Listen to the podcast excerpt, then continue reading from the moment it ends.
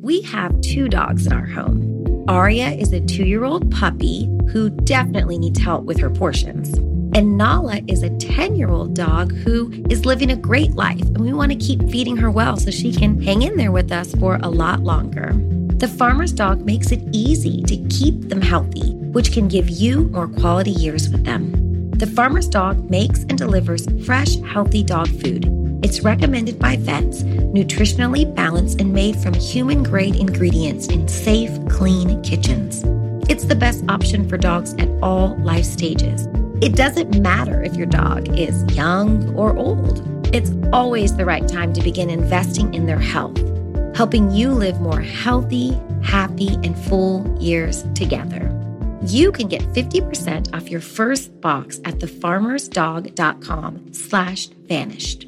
Let the farmer's dog know we sent you. Use our code or click podcast after you sign up for your first box. In today's episode, we'll be taking a deeper look into the mind of Ryan Alexander Duke, the man charged with Tara Grinstead's murder. By now, we've talked to several of Ryan's friends who have enlightened us on his behavior over the years, but we still haven't been able to find a solid motive for Tara's murder. A few episodes back, we discovered a Facebook message that Ryan Duke had sent another former teacher of his that seemed very peculiar. And we also learned that shortly after Tara's disappearance, Ryan told one of his friends that he had been having night terrors and couldn't sleep. Today I'll be speaking with Doug Miller again, the forensic psychologist we had on a few weeks ago. The last time we met, I had very little information to give him, but based on what we did know at the time, Doug offered a theory that maybe Ryan had some sort of obsession over Tara, or maybe even teachers. Today I'm meeting with Doug again, with new information that may or may not support that theory. This is case evidence.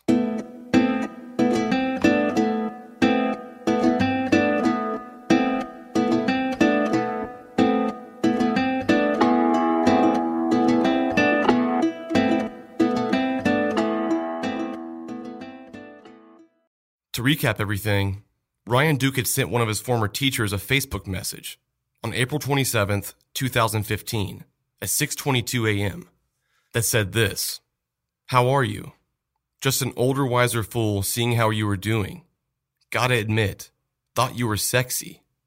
Things aren't great for me, but it's okay. Life is the singularity we all share. If this is the last we speak, I want you to know you're a wonderful teacher and a kind person. Thank you for allowing my stubborn self to learn. I wish you the best." I shared this message with the forensic psychologist, Doug Miller, to get his thoughts on it. Hmm. Ironic, right? Yeah, potentially meaningful. Is this something that like the prosecution would use to prove their point? If their narrative was he had an obsession or something like that with her. You know, you could say it's one data point that supports that position. It may be enough to raise that story for a jury. Now, I imagine that more will come out if that's what actually happened.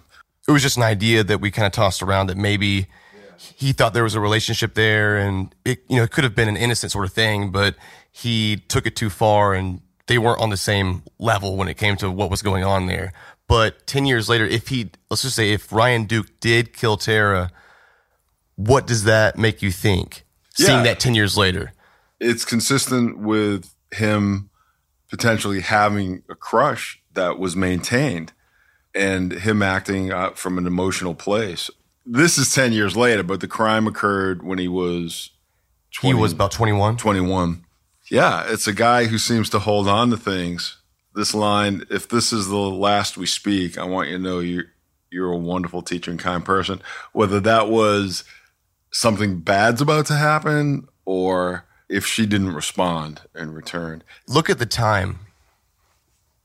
Oh, in the morning. So six thirty three. Like, so it's either he woke up early. Oh, was up all night. Up all night. Yeah. Yeah. He, you know, to me, this is a guy reaching out for the potential of a relationship. He's threw in there, gut admit, thought you were sexy, huh? Mm-hmm. I mean, that's a come on. And it seems like he's reaching out and has some feelings for her. And this was a high school teacher? Yes. Yeah, that's a long time afterwards. So it does fit that story that he may have held on to uh, some hopes about being intimate or, or having a relationship with Tara. Because you're used to sort of sympathizing with some of these people or empathizing with them. It makes sense. I mean, if you do something professionally and you deal with these people, you sort of learn to understand Oh, yeah. on a different level. Doesn't mean that you agree with what they've done or that you think it was right, but you can sort of see where something may have gone wrong to make them who they are or something. Yeah, basically, the jury and people in general want to understand what's happened, including from a psychological standpoint. And usually that comes together in a case, and you can tell the story that really seems truthful, that actually captures what actually happened. Once that happens, you know, if you if you're a compassionate person, then you're going to have some understanding and and even some relationship to say, well, I could see how that would happen. Whether you still feel that it was heinous and horrible or you may have some sympathy just depends on i think it goes back to the mitigation on the defense side mm-hmm. versus the aggravation on the prosecutor's side. Definitely the two possibilities two interpretations. You've gone to an interesting level of depth in terms of psychologically now for that to be supported in other words the notion that there was an obsession now, that could be painted in two different ways, too. You're thinking like a psychologist, and you're making a hypothesis that there would have to be more information for it to be convincing. Mm-hmm. Like you said, this is one data point. So now you have that piece of information. You might want to start looking at that.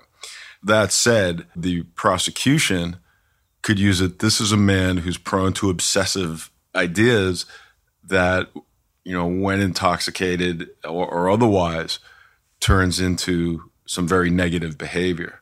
And I think that whether it works for either side depends on how it's presented and and what more of the details of the facts and the evaluation of Ryan himself reveals.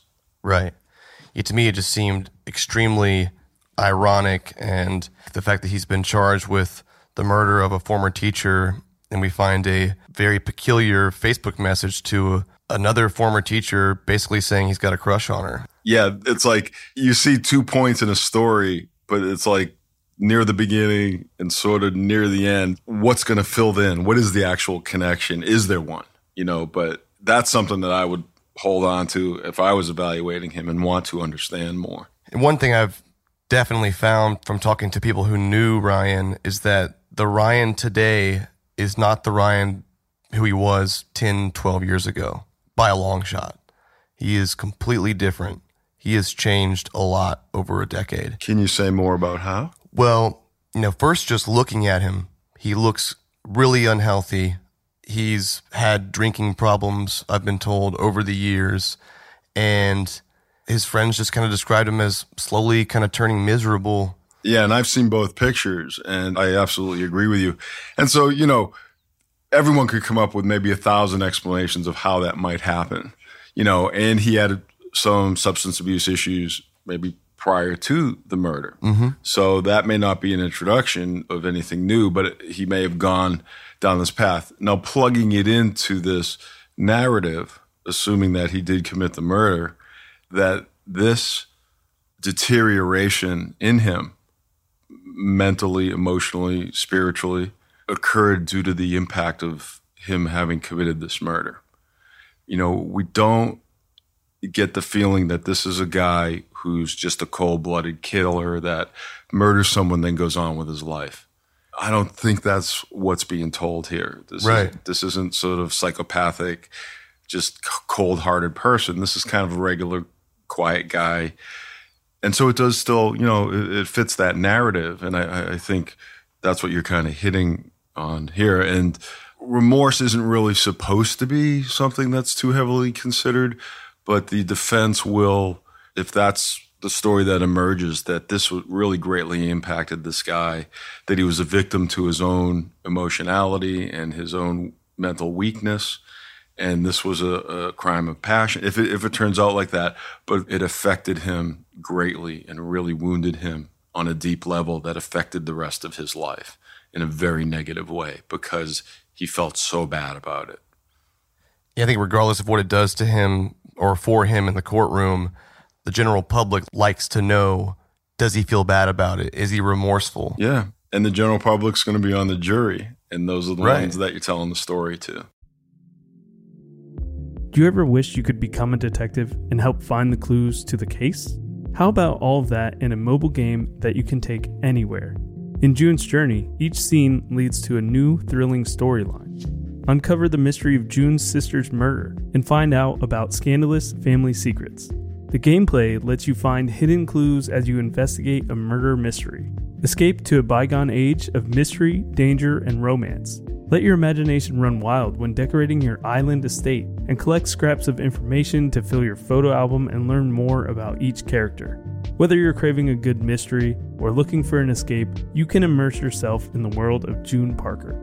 June's Journey is a hidden object mystery game with a captivating detective story taking you back to the glamour of the 1920s with a diverse cast of characters.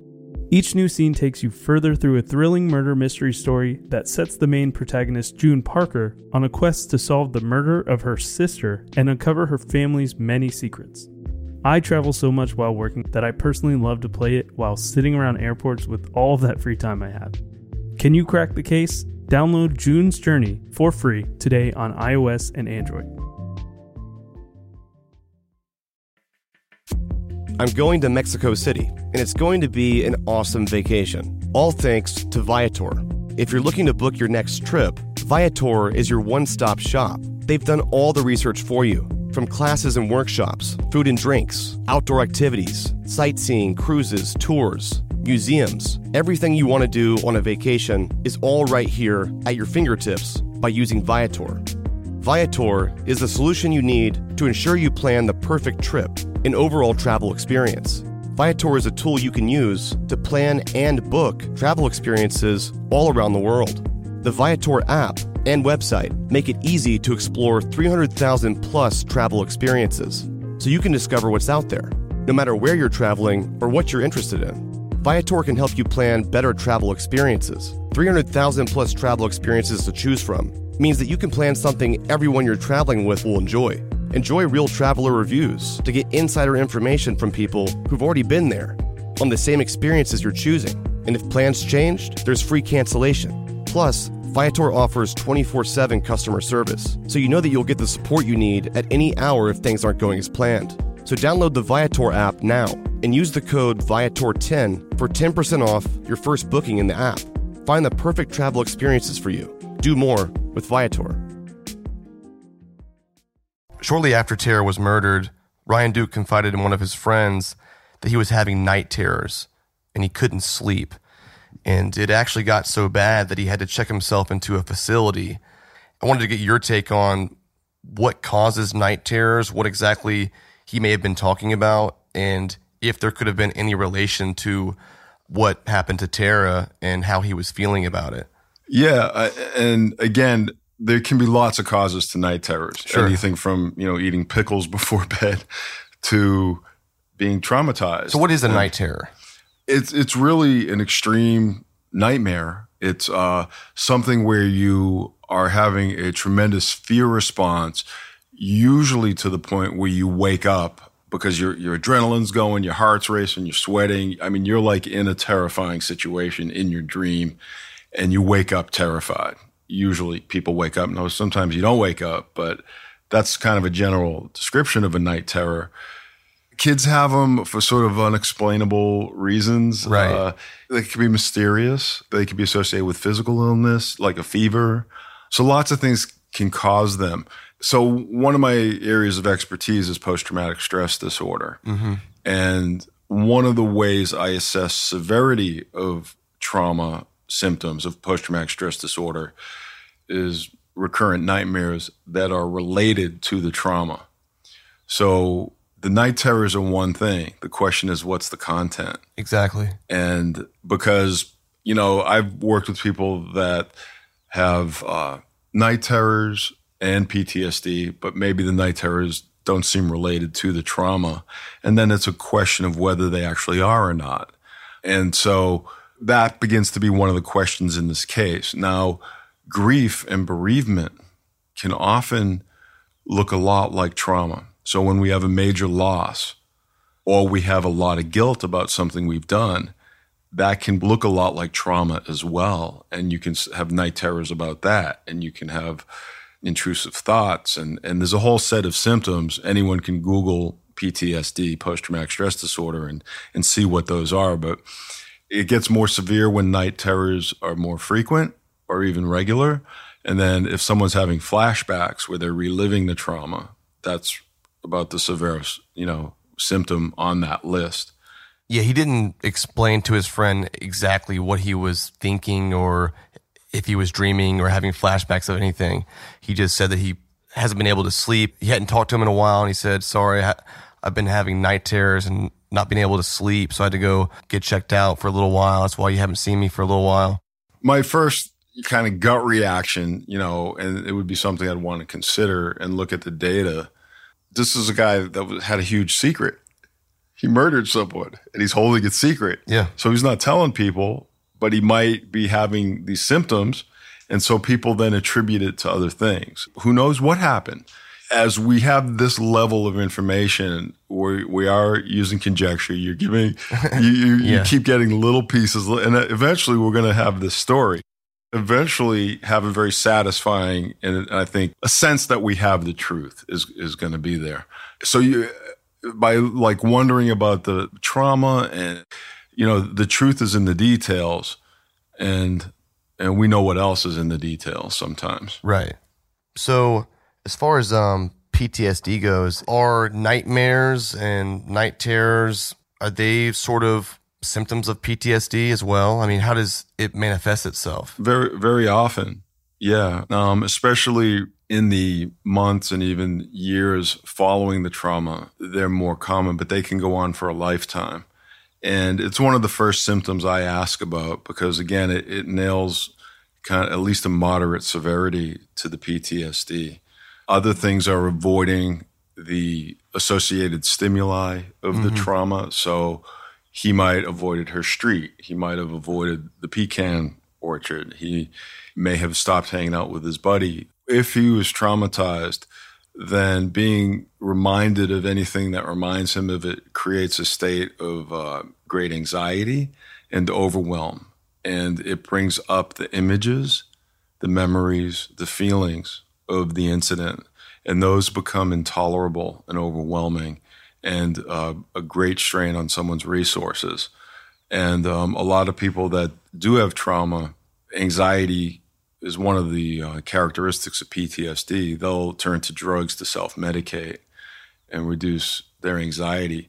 So while we're focused on this, in PTSD, people avoid associated stimuli.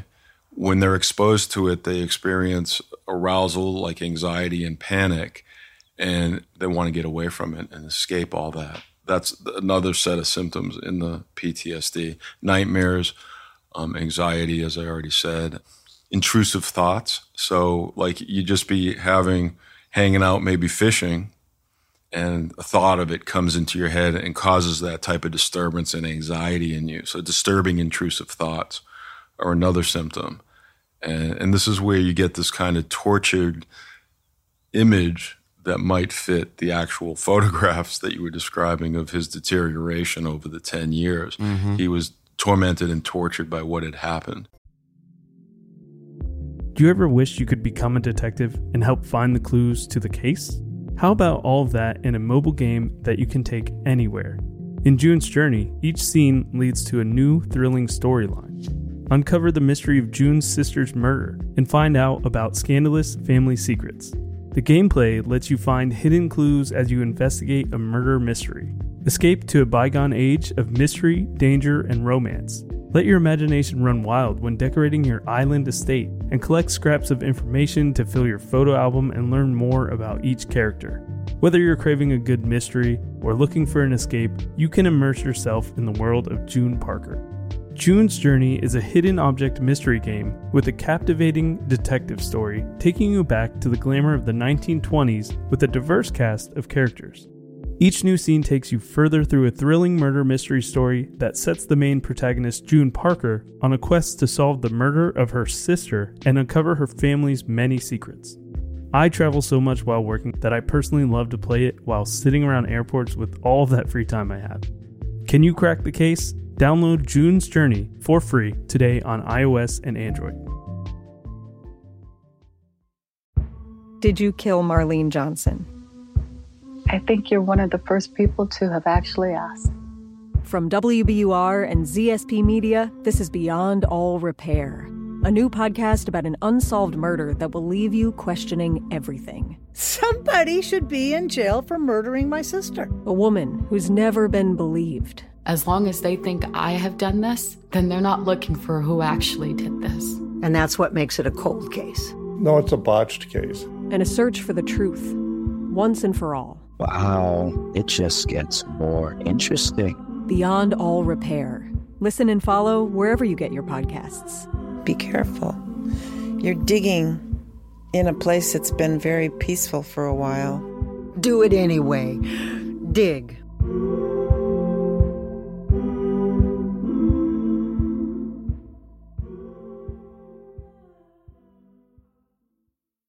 What is the fundamental difference in the person that shows these symptoms of deterioration, PTSD, guilt, remorse versus the person who doesn't? Well, what you're uh, hinting at is kind of the spectrum of psychopathy.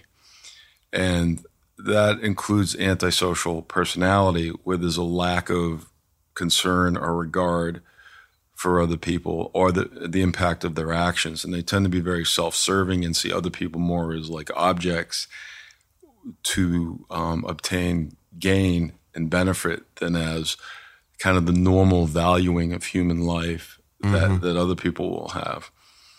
One way to understand that is just a matter of kind of emotion compassion and heart in the person that is affected and a lack of those a lack of compassion, a lack of regard for others in the antisocial and psychopathic spectrum disorders.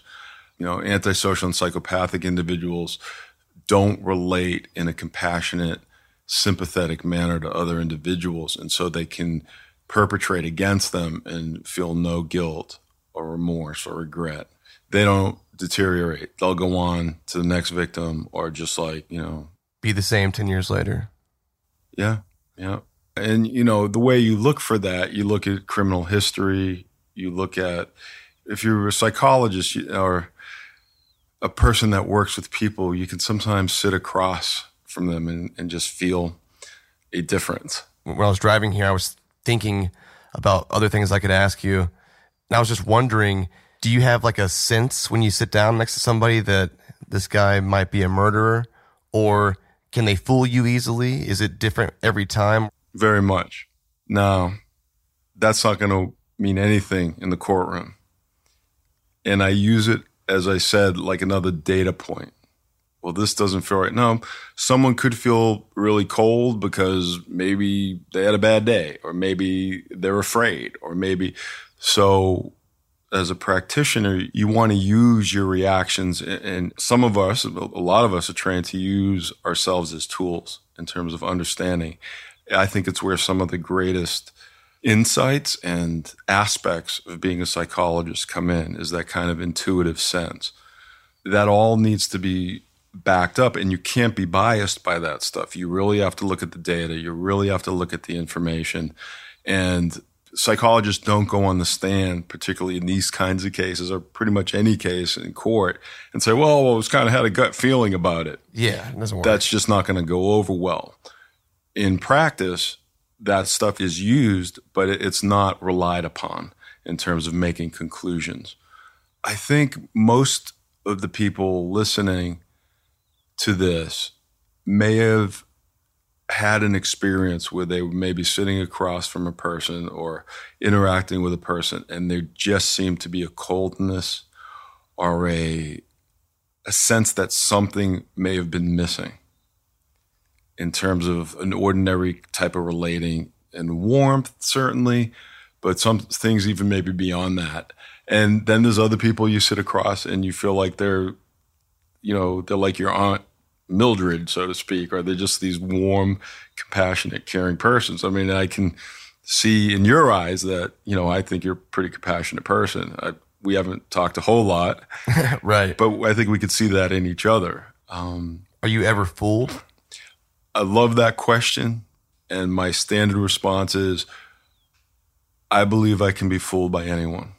And because I believe that, I think I'm fooled less than someone who thinks they cannot be fooled. If you believe you can't be fooled, you're a fool. Uh, yeah, exactly. And by knowing that things that your impression or even the data that you get may not be accurate, and validity is a huge issue in in all of this, and want you know getting enough of a substantial picture of a person in terms of not only the test data that psychologists use, not only our gut feelings that we may have used initially in a case, but in terms of third party reports, a general consistency across data lends validity. The answer is yeah, I can be fooled, and I think I'm fooled less because I know that. Just in general, from what we learned last time we talked, do you feel any different about things now than you did last time with less information? You know, it's still a small amount of information relative to when I evaluate someone. We happen to be in my office right now, and all of this is just one case. Oh, you know? damn. So I have, you know, about a 10, 12 inch stack of, of records. Some of those are four or eight pages compressed onto onto one page, front and back. Wow and you never know when a piece of information is gonna gonna come up. So there's really a small amount of information, but there's something that's starting to form here, which is you know sort of this emotional crush theory, we'll, we'll call it, or maybe just the crush theory. Again, it's it's a small amount of information, but you know even you reacted saying like this this kind of seems to fit that. That's how you started this interview. This this seems to fit that sort of explanation. I think you have a sense about this case about who Ryan is. Mm-hmm. And, you know, I affirm that he doesn't, you know, in my opinion, with the limited amount of information, doesn't seem like an antisocial guy. Right. So then this is a guy that may be motivated by his emotions. And, and then this other little Facebook message comes up also his his deterioration over time. You know, that, that's a tricky one because what is a person who would commit a murder like? You know, I've come to find that there's a surprising range to yeah, that answer, and I'm sure uh, that they aren't necessarily, you know, completely dysfunctional, deranged people. I can't say I feel differently. That I feel about the same. Okay. Now there's a little data about this teacher and him potentially having crushes on people. I'm getting a little clearer about the chance that he was traumatized, perhaps by the murder itself, or aggrieved or guilt stricken to the point of feeling bereaved and, and showing uh, symptoms of trauma or, or complex bereavement, which can look a lot like trauma.